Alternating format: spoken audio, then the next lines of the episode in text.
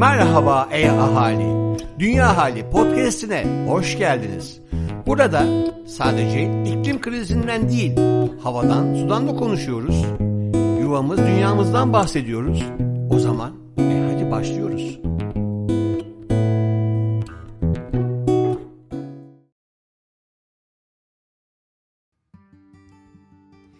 Merhaba, ben Alara Canay. Bu hafta Dünya Ahali Bülteni'ni ben sunuyorum. No 42 Selam dünyalı. Hepimiz için rahatça nefes alabileceğimiz bir gelecek hayal ediyorum. İklim Masası Çağla Fadıllıoğlu Haberler Karbon depoları Potsdam İklim Etkileri Araştırma Enstitüsü, insanlığın iklim felaketinin katastrofik etkilerinden kaçınmak için özellikle koruması gereken ekosistemlerin haritasını çıkardı. Bu ekosistemler karbon depolarını içeriyor. Özellikle mangrovlar, tropik ormanlar ve turbalıklar ile ılıman enlemlerdeki yaşlı ormanlarda bulunan, bu depolarda bulunan karbonun atmosfere salındıktan sonra geri toparlanmaları için gerekecek süre 2050'nin yani net sıfır için gereken kritik eşiğin aşılmasına sebep olacak kadar fazla.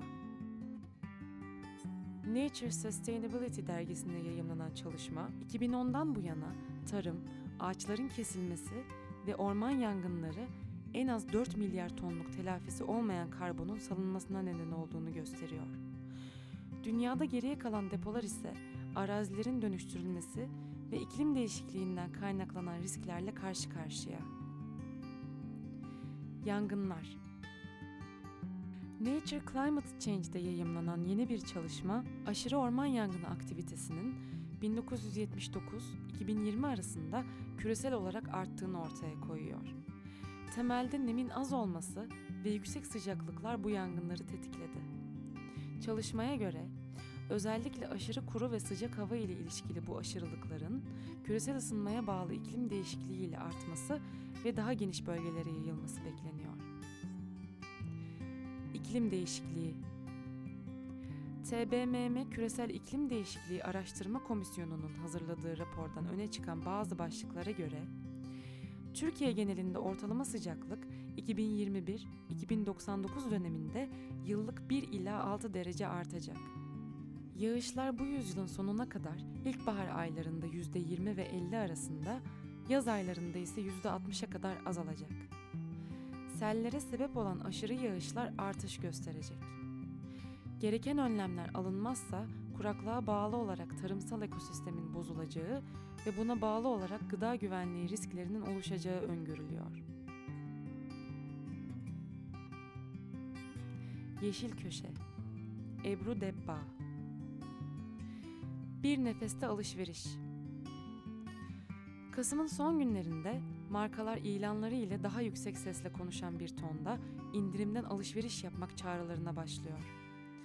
Tüketimin toplu ve bilinçli olarak arttığı kanıksanmış özel günler ile artık çoğumuzun pek düşünmeden ve çoğu zaman mağazaya bile gitmeden kendini alışverişe kaptırdığı günler oluyor. Bir süredir bir açlığı gidermek, mutlu hissetmek, güzel olmak, like almak gibi birçok dürtü etrafında gelişen bir yaşam şeklini normalmiş gibi yaşamaya başladık. Peki ne zamandır? Ne oldu da bu mekanizma bu kadar yaygınlaştı? Değer ve maliyet kavramları üzerinde birazcık düşünmemiz gerekecek.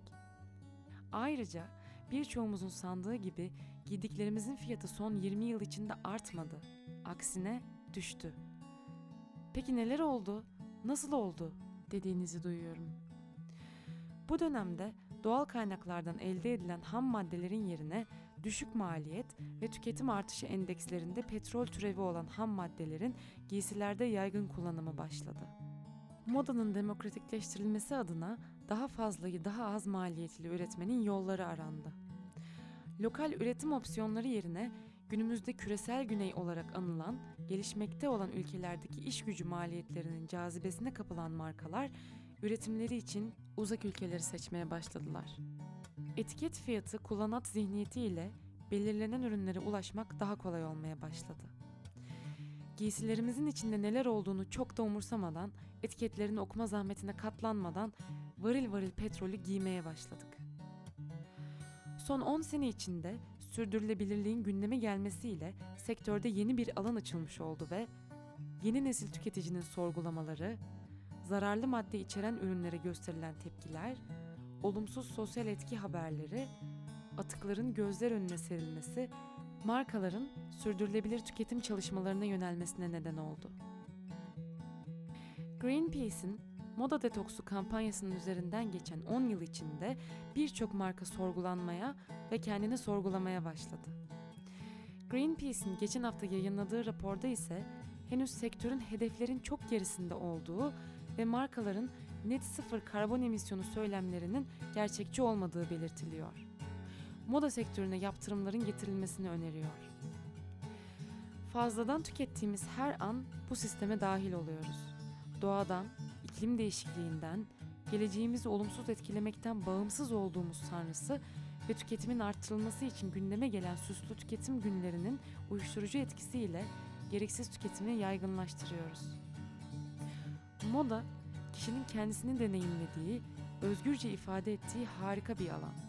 Ancak bu alanda özgün kalmak, yaratıcılığımızı kullanmak, sorumluluk almak ve tüm yaşama hallerimizin güncel, sosyal, ekonomik ve çevre sorunları ile bağlantısını görebilmek için satın al tuşuna basmadan, o kazığı kasaya götürmeden bir nefes beklemek gerekiyor.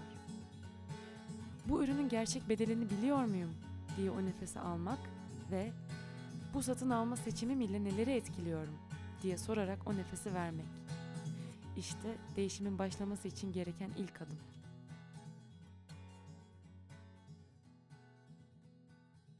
Köşe Bucak Dünya Profesör Doktor Levent Kurnaz Kaynaklarımızın sınırları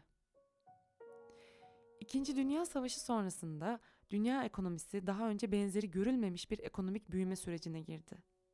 Ancak bu süreç aynı zamanda büyümenin sürdürülebilirliği konusundaki soruları da beraberinde getirdi. Bu tür sorunları ortaya koyan kuruluşların başlıcalarından olan Club of Rome daha ne kadar büyümek mümkün sorusunu MIT Üniversitesi'nden bir grup bilim adamına yöneltti.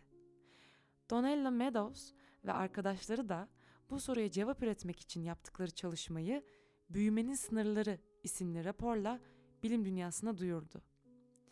1972 yılında yayımlanan bu rapor, o günden beri uygarlığımızın büyüme sınırlarını belirleyen temel çalışma olarak değerlendirilir. Büyümenin sınırları daha fazla büyüyebilmek için yeterli kaynağımız var mı sorusuna cevap bulmaya çalışır. Böyle büyümeye ve kaynak tüketmeye devam edecek olursak medeniyetimiz 100 yıl sonra önemli bir kriz ile karşı karşıya kalacak diyen raporun hazırlanmasından bu yana yaklaşık 50 sene geçti. Kriz noktasına daha 50 senemiz var ancak medeniyetimiz bu kaynak tüketimine karşı önlem almadığı gibi kaynakları daha da fazla tüketerek ilerlemeye devam etti. Ve sonunda yeryüzünün sınırlarına toslamaya başladık. Geçen yüzyılın sonlarına doğru kaynaklarımızın sınırları ortaya çıkmaya başladığında yeni bir kavramla tanışmaya başladık. Sürdürülebilir kalkınma. Bu kavram ilk defa Brundtland Komisyonu tarafından 1987 yılında şöyle tanımlandı. Gelecek nesillere kendi ihtiyaçlarını giderecek imkanlardan mahrum bırakmadan şimdiki nesillerin ihtiyaçlarını giderebilmek. 1987 yılında derdimiz tükenen kaynaklardı ve bugüne gelene kadar da fazla bir değişiklik olmadı. Ekonomik açıdan bakıldığında sağlık, eğitim, eşitlik, çevre, yönetişim ve toplum sürdürülebilir kalkınmanın bir parçası olmayı henüz beceremedi. İş dünyası açısından sürdürülebilirlik en başta elde edilen kazancın sürdürülebilmesi ve bunun içinde mümkünse iş yapış şekillerinin değişmemesi olarak algılanıyor.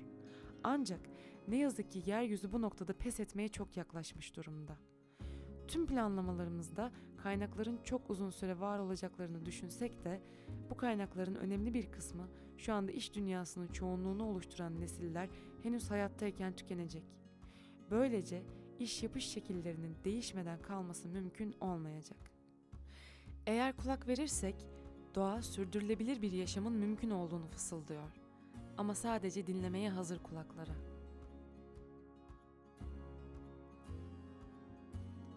Yuvayı kurtarma sanatı. Ebru Biter. Mercan.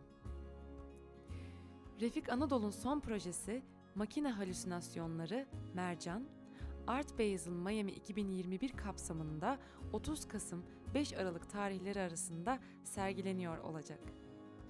Yapay zeka veri heykeli olan Mercan, iklim değişikliğinin mercan ölümleri üzerindeki etkisine dikkat çekiyor.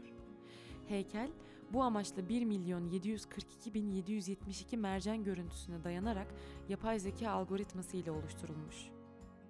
Mercan ile doğal sualtı dünyası farklı renk, şekil ve hareketlerle büyüleyici bir şekilde sunuluyor olacak.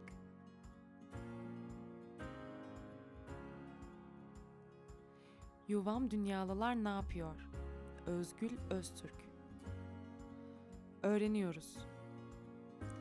Ceviz Yetiştiriciliği Eğitim Programı 29-30 Ocak 2021 Kırsala geri dönüş hızla devam ederken öğrenme bohçanıza ceviz yetiştiriciliğini de eklemeye ne dersiniz? Ceviz yetiştiriciliği eğitiminde temel amaç Türkiye genelinde ceviz yatırımı yapmak isteyen ve yeni bahçe kurmak isteyen yatırımcılar için gerekli bilgileri sağlamak. İki gün süren bu program ile ceviz üretimi ve bahçe kurmak ile ilgili teorik bilgi aktarımı yapılacak. Ayrıca saha ziyareti ile sulama sistemi, gübreleme, budama gibi konular yerinde incelenecek. Detaylara bültenimizden ulaşabilirsiniz. Haftaya görüşmek üzere. Sevgiyle kalın.